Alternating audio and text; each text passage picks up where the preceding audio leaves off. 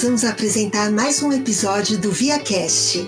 Comigo, Felipe Alonso. Olá, gente. Sardinha. Oi, prazer. E a nossa convidada hoje é Luísa Caires. Olá. Luísa, você poderia se apresentar para o pessoal? Boa tarde, bom dia, boa noite. Eu não sei que horas vocês estão ouvindo esse podcast do ViaCast, que eu já, eu já sou ouvinte assíduo há algum tempo. mesmo que eu não quisesse, apesar de ser um podcast muito legal, eu ouviria mesmo assim, mas eu sempre ouço porque ele está aqui vinculado é, uma parceria com o Jornal da USP e o Jornal da USP é onde eu trabalho. Eu sou editora de ciências, então eu cuido dos conteúdos científicos que são veiculados no, no jornal, principalmente ligados a pesquisas feitas na, na universidade e também trabalho bastante com as redes sociais é, Ciência USP, que são feitas a partir de conteúdos que a gente gera a comunicação da USP. Então é isso. A Luísa é uma das primeiras pessoas que ouve o podcast antes de todo mundo.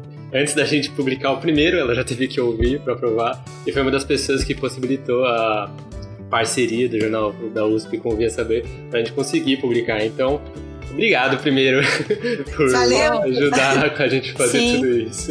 Não, obrigada a vocês. É muito, é muito legal ter con- conteúdo de qualidade é, sendo veiculado assim junto com o jornal. São sempre bem-vindos, assim. Então, pra gente foi uma, uma troca muito boa, assim. Enriquece bastante pra gente também. Então hoje a gente vai falar um pouco sobre uma das coisas que é do. É quase lá com o que a gente faz, não, não é exatamente a mesma coisa, inclusive é uma das coisas que a gente vai querer saber, porque a gente aqui no Via Saber a gente tem que falar que a gente está fazendo divulgação científica e a gente tem uma parceria com o Jornal da USP, onde você trabalha, que é o jornalismo científico, inclusive eu quero entender direito um pouco dessas diferenças. E quem melhor do que a nossa parceira para falar isso, tá certo?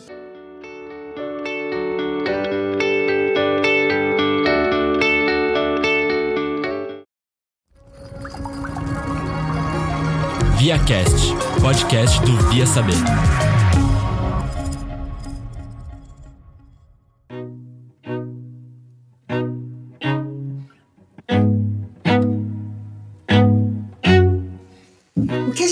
Gostaria de saber, Luísa, é como alguém se torna jornalista científico. Qual é o caminho das pedras?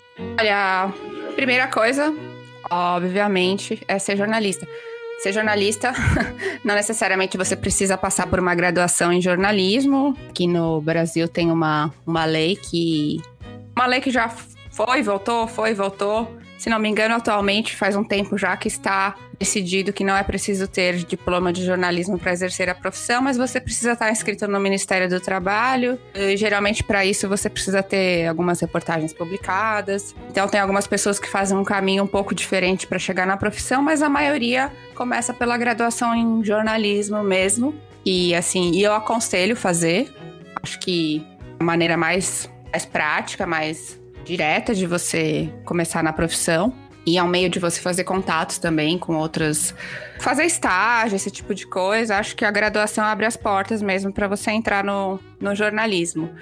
É, em relação à ciência, olha, agora que a gente está gravando esse programa no meio do- da pandemia, a gente está vendo que tá, assim, tem muito novos jornalistas de ciências, que na verdade não são jornalistas de ciências, né? São jornalistas que cobrem temas gerais e que acabaram tendo que ir para a cobertura de, de ciências por falta de pessoal que fizesse isso há mais tempo, que tivesse alguma especialização. A maioria das pessoas é, é durante realmente durante a carreira ela acaba ela acaba é, indo para para a área de ciências meio que naturalmente, começa a fazer matérias. Só que assim, isso não é nenhum problema, você fazer uma formação prática durante a experiência profissional. O problema que a gente vê agora, já entrando até numa, numa questão que a gente pode falar mais depois, mas é que as pessoas, além delas não terem experiência, às vezes não tem ninguém na redação que tenha experiência ou que seja especializado em, em jornalismo científico, e daí acaba ficando assim um pouco torto, né? Mas uh, um o caminho de se formar durante já durante o, a- o trabalho, né? Você tá numa redação, de repente é, querer fazer mais matérias de ciência. Nós temos poucos veículos que agora têm uma editoria uh, fixa ou pelo menos com mais profissionais é, que seja específica para ciência. Então, acho que, que no se formar trabalhando é ok. Não conheço muitos cursos é, não conheço, na verdade, de jornalismo científico, não conheço nenhum, nenhuma especialização. Posso estar desatualizada também, que eu nunca mais procurei muito essa área, mas eu não conheço. Eu conheço mais forma algumas formações em, é, em divulgação científica, tem uma bolsa da, da FAPESP que chama Bolsa José Reis, né? Jornalismo científico, que você pode, ou, ou sendo cientista, cientista em formação, ou sendo jornalista, você pode trabalhar junto a alguns laboratórios que conseguem essa bolsa da FAPESP, conseguem esse edital. E daí é uma bolsa de formação também, até por isso eles não deixam você ficar mais que um ano, na verdade. Eu não sei se são seis meses ou um ano. Mas então tem alguns caminhos diferentes, mas a maioria das pessoas que eu conheço que se especializou em ciência foi construindo isso ao longo da carreira mesmo, não necessariamente fez alguma pós, alguma coisa assim. É, é, mais ou menos meu caso também, verdade. Por eu estar lá na USP, acabei é, conhecendo mais dessa área e aí que eu peguei bastante gosto pela coisa e acabei ficando aqui até agora. Você falou sobre a possível formação de jornalismo, que é um dos caminhos. O que, é exatamente o jornalismo científico para quem não conhece tanto? Porque a gente falou aqui da questão da divulgação, mas é uma coisa que é totalmente jornalismo, é uma coisa que é separada completamente da divulgação. Qual que é, é essa diferença que dá esse termo específico dele, jornalismo científico? Primeiro eu vou fazer a diferenciação do jornalismo científico para o jornalismo geral. É, não, só, não é só a questão dos temas que a gente trabalha, tem algumas características diferentes. Por exemplo, é, no jornalismo, a gente sempre costuma colocar vozes às vezes até vozes discordantes para falar sobre os assuntos. Uh, em jornalismo científico a gente pode fazer isso também, é, porque a ciência também não é um consenso absoluto, né?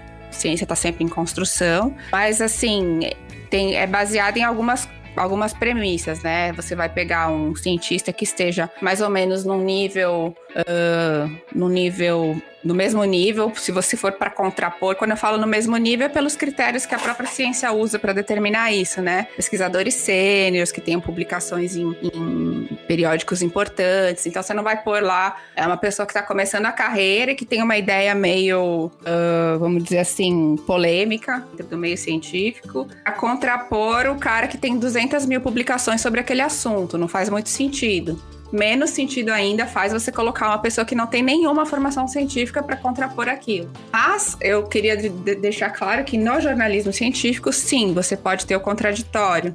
Isso é uma característica do jornalismo.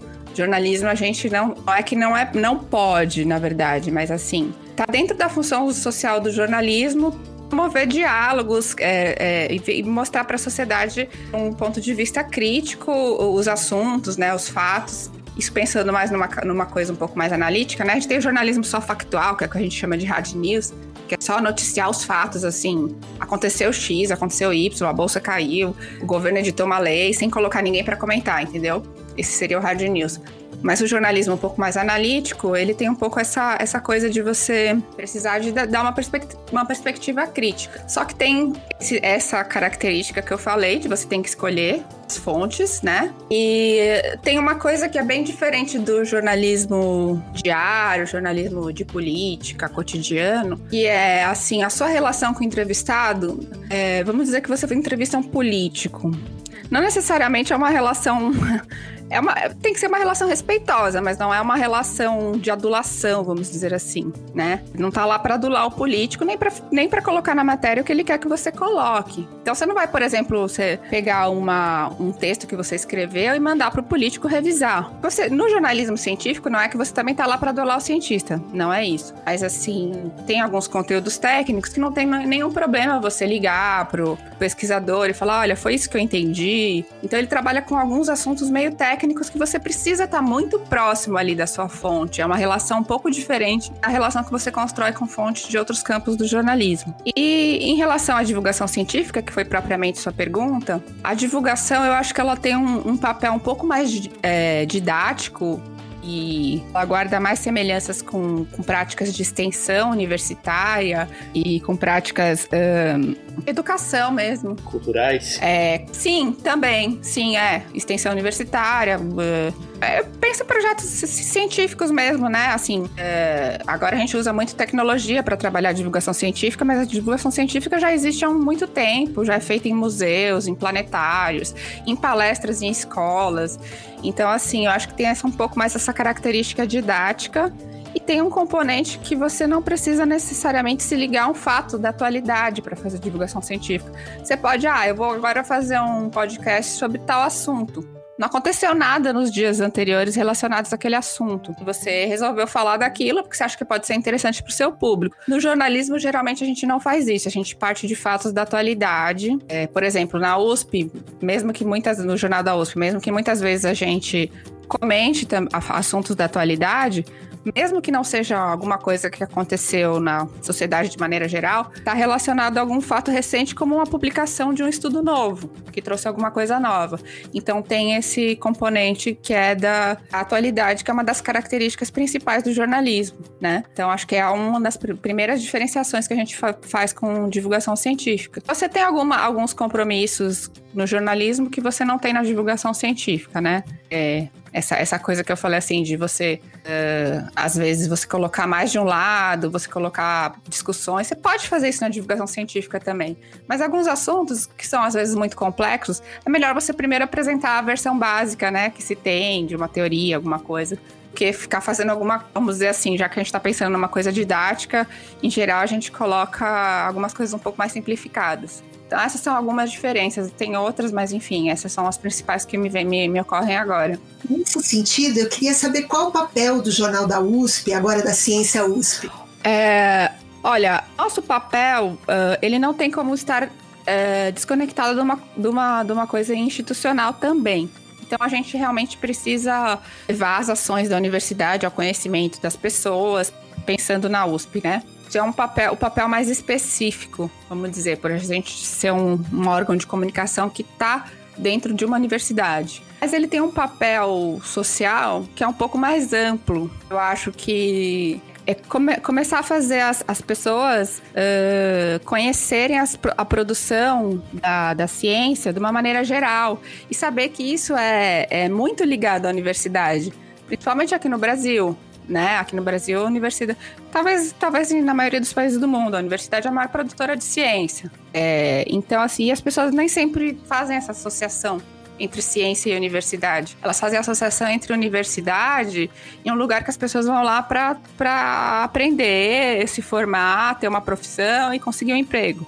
É, eu, eu, suponho que essa seja assim, a primeira coisa que as pessoas pensam quando se fala em universidade, né? Aquela ideia de faculdade, né? Ah, eu vou para faculdade. A universidade como uma escola só, né? É, exatamente. E que é também uma função da universidade. Mas a gente precisa mostrar que, até pela questão do financiamento, a maior parte do dinheiro provavelmente vai, vai, vai mesmo para pesquisa científica. E, e tem um, um motivo para isso, porque pesquisa científica custa dinheiro, né? Você precisa de equipamento, precisa de pessoal, você precisa remunerar o pessoal que está fazendo também. Então, assim, acho que essa, essa, essa, esse papel de conectar na cabeça das pessoas a ciência. Eu tô falando da editoria de ciências, tá? O Jornal da USP tem mais de uma editoria, eu tô falando da minha parte. Conectar na cabeça das pessoas ciência à universidade, eu acho que é uma coisa muito legal que a gente faz.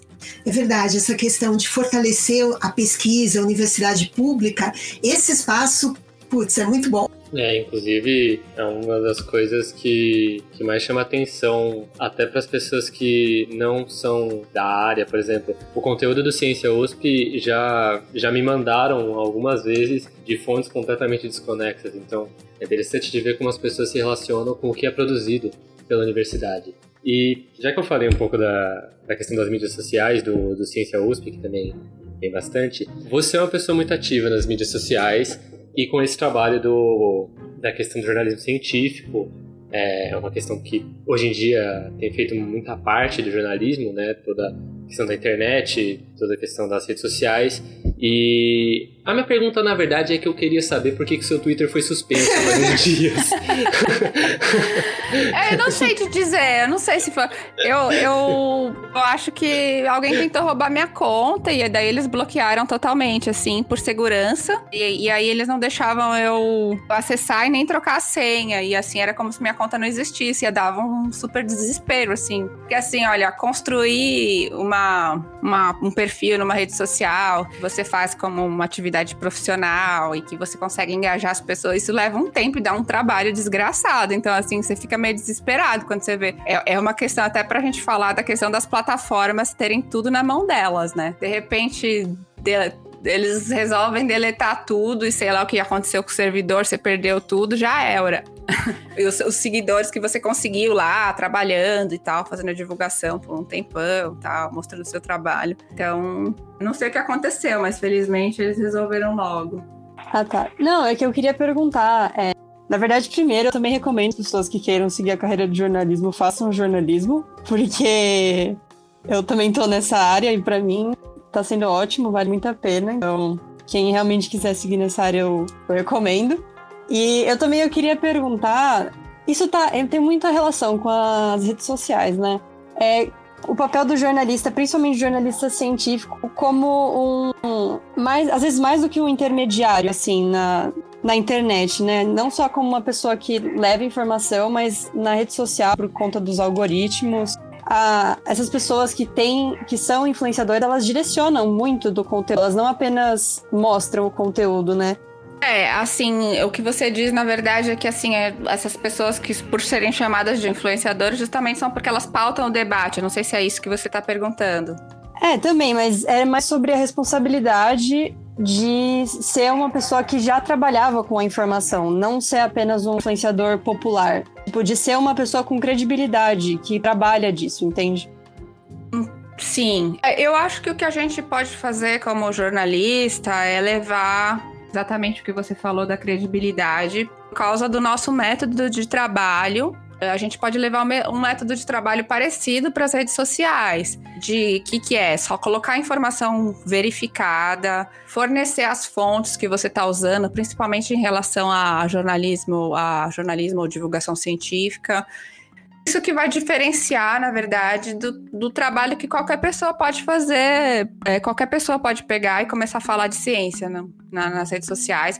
E se ela fizer isso de uma maneira, às vezes, um pouco chamativa, vamos dizer assim, ela pode até ter um certo sucesso, porque você pega um monte de curiosidade, fatos científicos, blá blá blá. Muito, muito perfil que a gente vai fazendo isso. Só que faz isso de uma maneira qualquer jeito, vamos dizer assim, né? Funciona bem que ela consegue bastante seguidores e tal, mas não é tão comprometida com algumas coisas que acho que a gente pode levar da nossa profissão à atividade de divulgação nas redes sociais.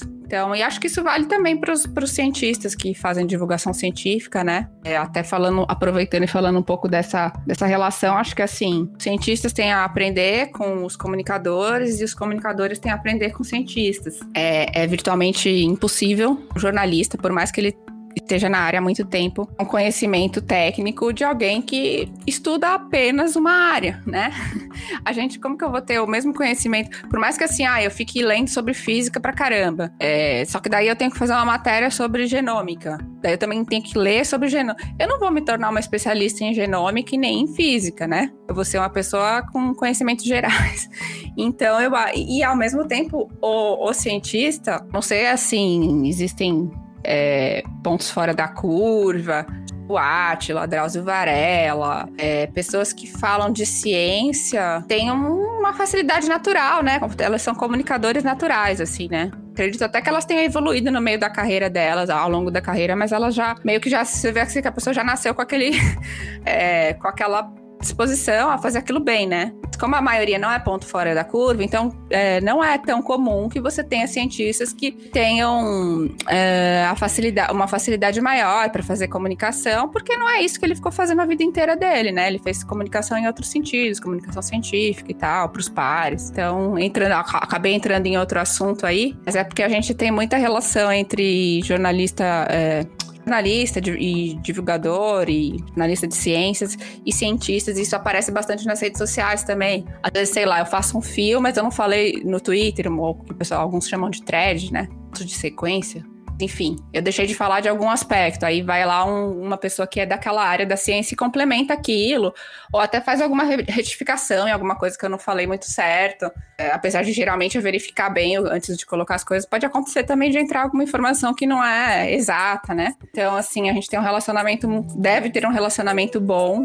E tudo isso entra na qualidade do que da divulgação e do, da comunicação que a gente faz nas redes sociais.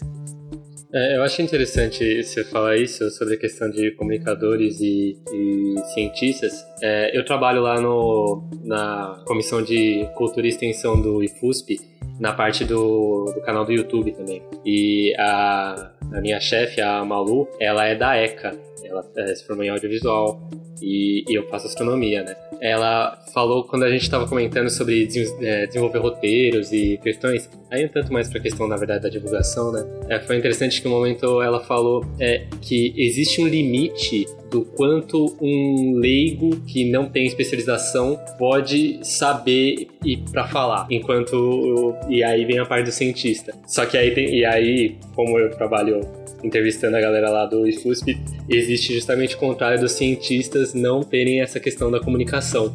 E eu acho interessante que eu vejo isso também, às vezes, em alguns influenciadores de divulgação científica grandes, como o Felipe Castanhari, por exemplo, que hoje em dia está fazendo vários programas, mas eu percebo uma certa diferença entre quando é um comunicador falando, como o Felipe Castanhari, e quando é um cientista falando, como é o Atila. Eu a, também. As duas, os dois têm seus valores, obviamente, mas é, para mim é nítida a diferença do, de como se comunicar.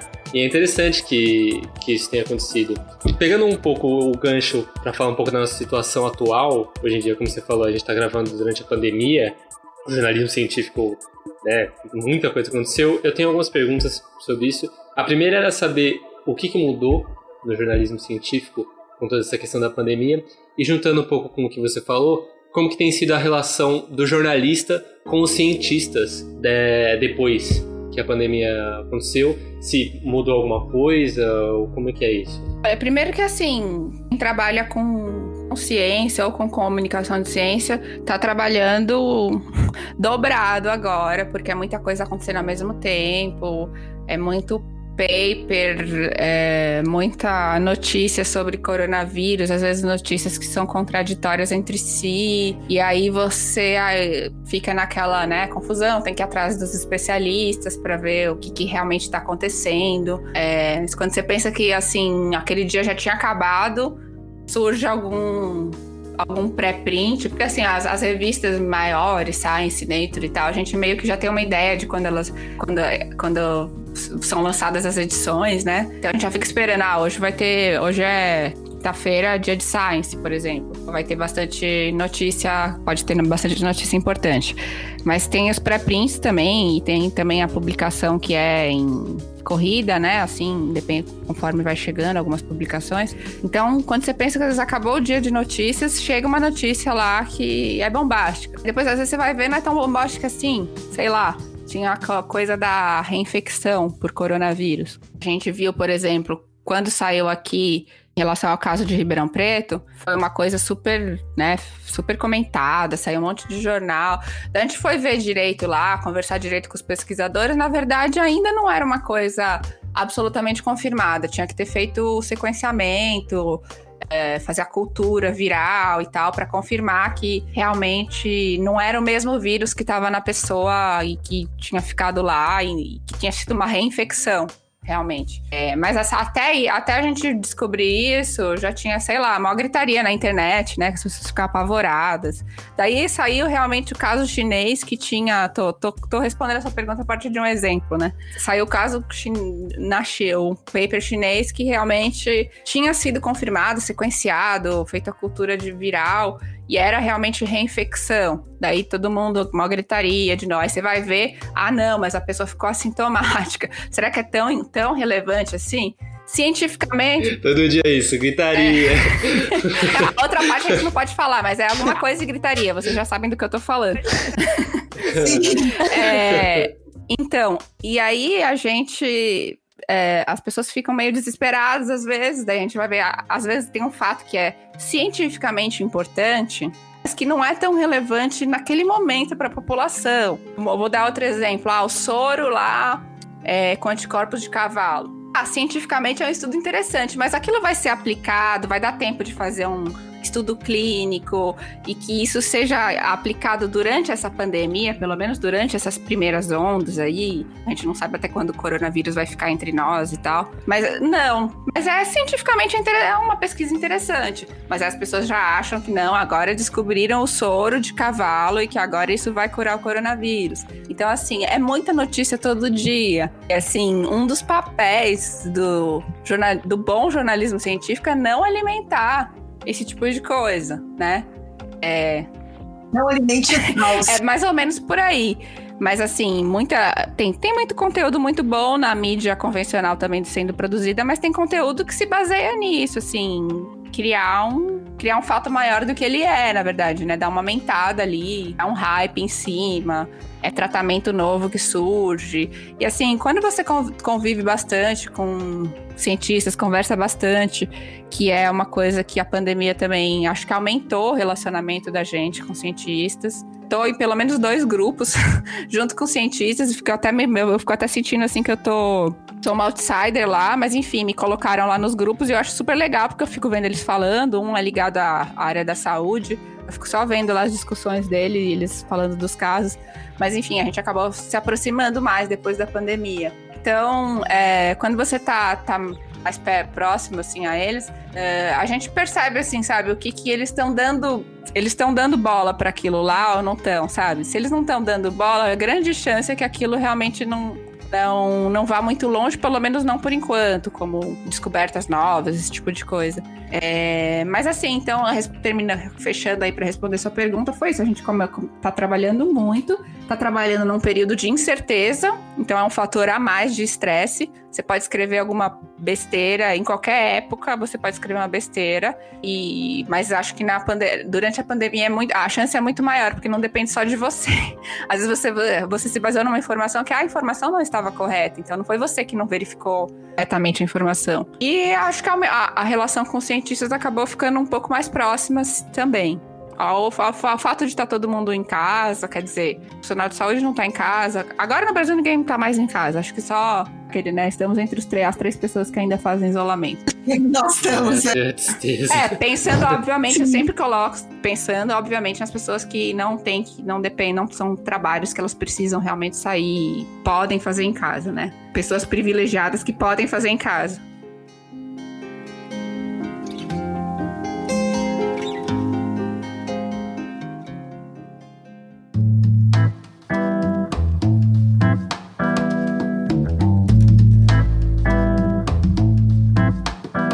É, Luiz, eu queria perguntar que eu estava lendo um artigo do professor da Eco, Wilson Bueno, que ele é um expoente bem relevante academicamente de jornalismo científico, e ele tem um artigo que fala sobre os interesses extracientíficos no jornalismo científico. Aí eu também queria que você comentasse, principalmente agora na pandemia, eu não sei o que você pensou sobre conteúdo patrocinado no jornalismo em geral, mas eu queria que você comentasse agora na quarentena que tem alguns veículos grandes que estão fazendo conteúdo patrocinado sobre é, assuntos referentes à saúde. Então, Olha, é, então, eu acho que assim, o jornalismo vive uma crise, faz um tempo já, vive uma crise de financiamento. Eh, as pessoas raramente pagam por conteúdo, pagam. eh, poucas pessoas, né, escolhem um, um veículo lá que elas gostam e assinam. Eh, anunciantes também estão muito dispersos por diversos meios, né? A gente tem esses anúncios aí do Google, em todos os sites. Então, os anunciantes não necessariamente vão investir dinheiro deles no- na- em veículos específicos, em jornais. É, então tem uma- essa crise de financiamento, de sobrevivência mesmo do jornalismo. Então eu entendo que o conteúdo patrocinado ele também seja uma seja uma uma fonte possível também, às vezes, dos veículos sobreviverem. Eu não acho que ele é um problema em si mesmo, ele é um problema dependendo da maneira como ele é, é feito. Uh, eu vi outro dia, por exemplo, um sobre vacinas. Eu não me lembro qual que era, qual que era o patrocinador, mas é, dava informações boas, sabe? Trazia informações boas. Você sabendo que aquela marca tá patrocinando, também é muito mais temeroso quando você, na verdade, tem relações extraoficiais que não aparecem pro, pro leitor, né? É aquela coisa de anúncio sem falar que é anúncio. Isso para mim é, isso seria seria muito pior assim. Então, é, é, como você publicar um artigo científico quando você re, relata que tem conflito de interesse ou quando você não relata. Então, a diferença é bem, bem grande. acho que pode ser um problema, talvez, se por exemplo, ah, vamos dizer assim, uma fábrica de testes rápidos, desses de farmácia. Produzir lá uma peça falando que o teste rápido é ótimo e não sei o que lá. E os testes rápidos a gente sabe que eles são, eles são pouco precisos, mas eles têm alguma utilidade em alguns contextos de vigilância epidemiológica, mas não é muito útil para a pessoa individualmente saber realmente se ela teve coronavírus ou não. É, pelo menos é isso que a gente ouve dos cientistas. Então, se eles fizerem alguma coisa assim, daí patrocinarem, uma, falar sobre uma matéria sobre testes rápidos, patrocinada por uma fabricante de testes rápidos e que vier com esse tipo de discurso, pode ser, aí sim pode ser um problema. Não me vem muito à cabeça outros exemplos ruins sei se em outros países isso está acontecendo mais, aqui no Brasil eu vi poucos. Eu acho que, na verdade, é a, é a menor preocupação esse conteúdo oficial, ainda que patrocinado. A minha preocupação é com o conteúdo extraoficial que circula aí nos WhatsApps da vida, nos Facebooks. Esse realmente me causa bem mais preocupação. Acho que a, a chance da pessoa ser desinformada por um, uma mensagem de WhatsApp é bem maior do que ela ser desinformada por um conteúdo patrocinado que talvez não tenha nem tanto acesso, assim como a gente imagina. É uma concorrência desleal, né? O WhatsApp é uma concorrência desleal. É, é, é bem difícil, né? Aí a gente acaba, acaba entrando lá na fake news, em outros temas que, que é. A gente tem muitas. Uh, produtores, as pessoas que produzem fake news não precisam fazer nem um terço do trabalho que a gente faz para fazer uma notícia é, uma notícia verdadeira, né? Porque a notícia verdadeira você, é, você precisa fazer muita coisa para até, chegar nela fazer uma fake news é fácil. Você escreve, coloca uns emojis, pega alguns pega alguns, alguns, alguns elementos de realidade mistura para ficar mais confuso e dar, um, dar uma aura de que realmente aquilo é verdade. Enfim, é uma coisa mais fácil de fazer mesmo, então a profusão com certeza vai ser maior. Você falou é, um pouco da questão do WhatsApp e tentando não entrar muito no cenário mais complicado brasileiro, assim por se dizer, esse, a, além da relação do jornalista com o cientista, eu queria perguntar um pouco como está a relação do jornalista com o público em geral, dado que existem, primeiro, toda a dificuldade das fake news, segundo, a tentativa de descrédito de outras fontes, digamos, federais ou coisa assim, é, tem sido mais difícil é, levar a, o conteúdo ao público ou o público tem procurado as coisas com mais vontade? Como é que tem sido isso? É, o público tem procurado bastante motivos meio meio óbvio, né? Durante a pandemia as pessoas querem mais informação relacionada à ciência. É, o, a audiência e os page views de praticamente todos os veículos subiram muito, principalmente no começo da pandemia. As pessoas ficaram até meio alucinadas atrás de informação e elas foram atrás de informação ligada a veículos mesmo, não, não só fake news, não só informações de WhatsApp, esse tipo de coisa. É, mas é, para quem está trabalhando, colegas nossos que estão trabalhando na rua e tal, a gente vê que está muito mais difícil a gente, pelo menos você vê, por exemplo, o pessoal da televisão. Direto tem aquele tipo de, de invasão, né? A pessoa tá lá fazendo o trabalho dela. Já, já vi até gente atacando repórter, tem vídeo assim, né? É, não, não só aqui no Brasil, nos Estados Unidos, parece que a gente copia um pouco também tudo que, que é ruim nos Estados Unidos. É, exatamente esse Nesse dia em que estamos gravando esse ViaCast, aconteceu um fato muito. Uh, foi Não sei se foi ontem ou se foi hoje. Aconteceu. Foi veiculada uma reportagem assim que deixou a gente, como jornalista, estarrecido. Que foi a questão dos guardiões do Crivella. Que simplesmente tinham funcionários pagos com dinheiro público para impedir a imprensa de conversar com cidadãos sobre aqui que eventualmente estavam se queixando, né, de, de, de como estava funcionando o serviço de saúde, simplesmente impedir. Então, assim, é impensável o que está acontecendo. Sinceramente, se você me perguntasse isso há 10 anos atrás, ou sei lá, quando eu estava lá na faculdade há mais tempo, eu não, não diria que a gente ia chegar a esse ponto, sabe? A gente já teve outros tipos de cenários até, até piores durante a ditadura, com pessoas sendo mortas e tudo. Mas olha, eu vou te falar que nossos tempos realmente para jornalistas não está fácil. Não está fácil. É, tornou uma coisa. Se tornou uma coisa quase deliberada, assim, né? Então. Geral, assim, uma coisa institucional. É, e o que assusta é que não, não acontece nada, saem todos os dias várias notícias. Eu tô falando aqui da questão de cerceamento da imprensa, mas em relação a vários assuntos, saem várias notícias e a gente não vê um desenvolvimento que aquilo realmente é a, famosa sensação de impunidade, nossa velha conhecida, acho que vão, vai ficando cada vez mais naturalizado, assim, ah, beleza, então, tá, tem os guardiões do Crivella, ah, beleza, então. Aí um partido vai lá, pede um impeachment, eventualmente não, não dá em nada, daqui a, a, a, é que a, a, gente vai ter eleição municipal logo, mas sei lá, daqui a quanto tempo ele tá na mesma, continuando tudo na mesma. Tem um lado interessante do jornalismo científico, para a gente que é leigo, parece que aumentou a participação feminina no jornalismo científico. Isso você constata, você percebeu? O que você acha? Eu acho que sim, as mulheres estão aparecendo mais, pelo menos, né? Ainda é um meio um pouco masculino, assim. A gente, eu olhava, por exemplo, assim, ah, se você olhava antigamente, né, que, publicações assim impressas tinham mais relevância, olhava, por exemplo, uma super interessante da vida e vi, via, assim, né, editores e tal, sempre homens. E até uns nomes que você tem mais antigos no jornalismo científico, a maioria também é homens, mas tem, apesar de ter algumas mulheres muito importantes também. Acho que agora eu tenho conhecido pelo menos bem mais, pelo menos elas estão ficando mais em evidência mais recentemente do que, do que já foi, assim. É, eu acho que segue muito a questão da, da própria ciência, né? É, é, é, a mesma coisa na divulgação científica. A ciência é machista, a divulgação de ciência vai ser machista, o jornalismo de ciência vai ser machista. A ciência é machista como, como a sociedade é machista, mas alguns campos da sociedade isso aparece de uma maneira um pouco mais forte. Então a ciência é um desses campos. É, então, o que, vai, o que vier ali em volta provavelmente vai sofrer essa influência. Mas eu acho que tá melhorando, sim, mas a gente não, nunca pode. Nunca pode, vamos dizer assim.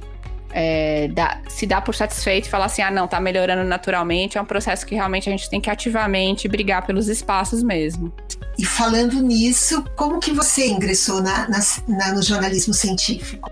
É, então, eu comecei a trabalhar. Comecei a trabalhar na USP, prestei concurso para trabalhar na comunicação da USP e comecei a trabalhar no, no portal da USP, né? E uma das coisas que a gente fazia no portal da USP era algumas matérias voltadas para ciência, mas fazia um monte de outras coisas. E aí eu percebi que a parte que eu mais gostava era fazer essas matérias voltadas para ciência. Daí quando teve a teve uma, uma transformação, né, na comunicação da USP que foi, tu, foi tudo reunido sob o guarda-chuva do jornal da USP, rádio USP, Uh, os vários veículos um pouco dispersos que tinham foram todos reunidos numa, numa coisa um pouco mais unificada. É, e foi, foi o Jornal da USP, que era impresso, passou a ser online. É um projeto totalmente diferente. Ele tem o nome de Jornal da USP, mas é um projeto totalmente diferente do que era o impresso. E aí tinha uma editoria de ciências, e aí eu, eu eu acabei vindo trabalhar nessa editoria de ciências e daí eu não, não saí mais daí. Foi nesse contexto que você foi para a Suíça, no CERN? É, o CERN, na verdade, o que aconteceu foi que tinha um, tinha um evento que era um, o Fórum o Fórum Mundial de Jornalistas de Ciências uh, e que era em Lausanne, que é do lado de Genebra, que é, que é onde, onde tem a entrada ali do CERN, que o CERN fica em, fica entre a França, entre a França e a Suíça. O maior pedaço dele é na, na Suíça, né? E, e aí eu falei assim, poxa vida, tem um super evento de jornalismo científico lá do lado do CERN. E aí, esse, nesse evento de jornalismo científico, tinha várias atividades que levavam você para conhecer projetos de ciências super bacanas. Daí eu falei assim, ó, eu vou fazer esse. Eu vou, eu vou, eu, eu vou. Eu vou me inscrever, vou, vou fazer esse congresso e vou aproveitar já que a gente tem uma, uma linha de pesquisa que trabalha bastante, usa bastante os dados do CERN, tem um, um, grupo de pesquisadores no Instituto de Física, e vou aproveitar e vou fazer uma matéria também sobre isso. Então foi, foi assim, foi uma junção de coisas. Que delícia, nossa, a gente curtiu junto com você quando você foi. Ah, não, eu, eu, eu, eu tenho realmente. É, é uma lembrança muito boa, assim. Pra, pra mim não parece que foi ano passado, parece que foi há anos, porque assim. eu já que realmente queria voltar e tal. É, como eu falei nesse congresso, né, nesse fórum de, de, jornalismo de ciências, teve várias atividades científicas, teve, assim, sabe, excursões. Eu fui numa excursão para a agência, agência europeia de me ajuda aí, Felipe. É, é a ESA. É... A ESA? Espacial, aeroespacial. Isso. Lá de FUSP? Isso. Ah, você também, né, Aline? Você também é da, da, da astronomia, gosta dessa... Cara, fui numa, conheci uns módulos lá de, de, treinamento deles. Entrei no quarto que o astronauta dorme, de verdade, assim, o quarto de treinamento que é igualzinho da, da estação espacial. Ai, é, tem foto disso. É, então, são, eu fiz umas coisas assim que hoje eu, eu pensando eu não acredito, sabe? Eu não acredito. E eu quase perdi essa viagem. Acordei atrasada. É bem essa excursão aí, eu quase perdi. bem, bem, o tipo de coisa que eu faria. Pô, tem uma viagem pra você conhecer o, todo o o programa espacial. É, mas é muito cedo. Né? É, dormir é uma é, prioridade. Super, nossa, e eu tava numa. Imagina que eu fui fazer duas coisas. Eu fui fazer um congresso da minha área e eu fui fazer uma matéria, uma reportagem especial. Eu tava fazendo as duas coisas ao mesmo tempo. E você tava num super, num super fuso horário ali, totalmente maluco acordando todo dia às 5 da manhã e fazendo vários. Aí você, uma hora você desmaia na cama, né? Daí no dia seguinte, tipo, levantei, saí sem escovar o dente, sem tomar café. Nunca corri tanto na minha vida, mas eu fui lá e consegui Aí, chegar. Sim. Chegou no quarto do astronauta, já deitou lá mesmo. é, deitei no caso, fiquei de pé, né? Porque o quarto deles é de pé. Então, assim, como a gente, a gente tem mais gravidade aqui, então.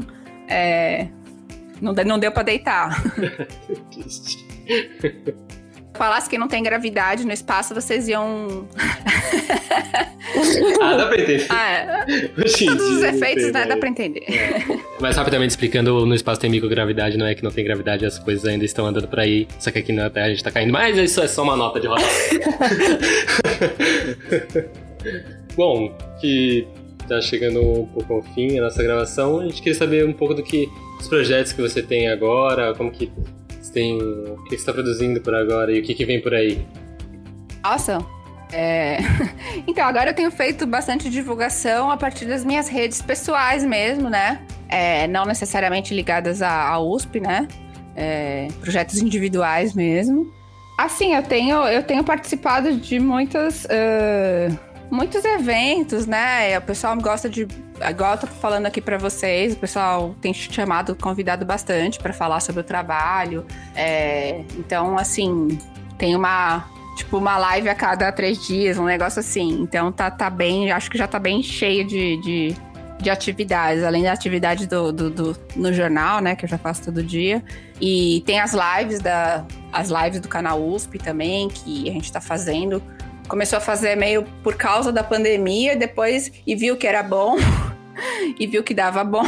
E aí a, transformamos num programa meio fixo, né? As lives Ciência USP quinzenalmente, às quartas, uh, às 11 horas. Então a gente sempre leva alguns convidados legais para falar. Ah, eu apresento. A gente tem falado muito de te temas da pandemia, porém não é só sobre isso, né? Já tem algumas planejadas aí sobre outros assuntos. E. Você coordena, né, essa cobertura da Covid? Sim, é, porque é, é, é a editoria de ciências que trabalha mais, não só, mas mais em cima disso. Então, a gente fez meio que um esforço também. Continua, assim, agitado, mas acho que já, já deu uma, uma acalmada em relação ao começo. E é isso, assim. Acho que estou fazendo bastante coisa já. Amanhã eu tenho outra ideia e já começo a fazer outra coisa, assim. Muito bom. Então, para quem quiser te seguir, quais são as redes? Eu tô no Twitter, Luísa Caires 3, né? E no Instagram, Lu, Luísa Caires 3 também. São as principais. E siga as redes do arroba Ciência USP sem acento também. No Facebook, no Instagram e no Twitter. Obrigado pela sua participação, Luísa. Ficou muito legal. Obrigado, Sardinha, também. Eu queria saber. Muito bom ter vocês aqui. Valeu, pessoal. E Valeu, acho Sim, que foi hoje é só, galera. Espero que vocês tenham aproveitado tanto quanto eu. E é isso. Obrigado. Obrigada, gente. Tchau, tchau. Obrigada. Tchau, tchau, pessoal.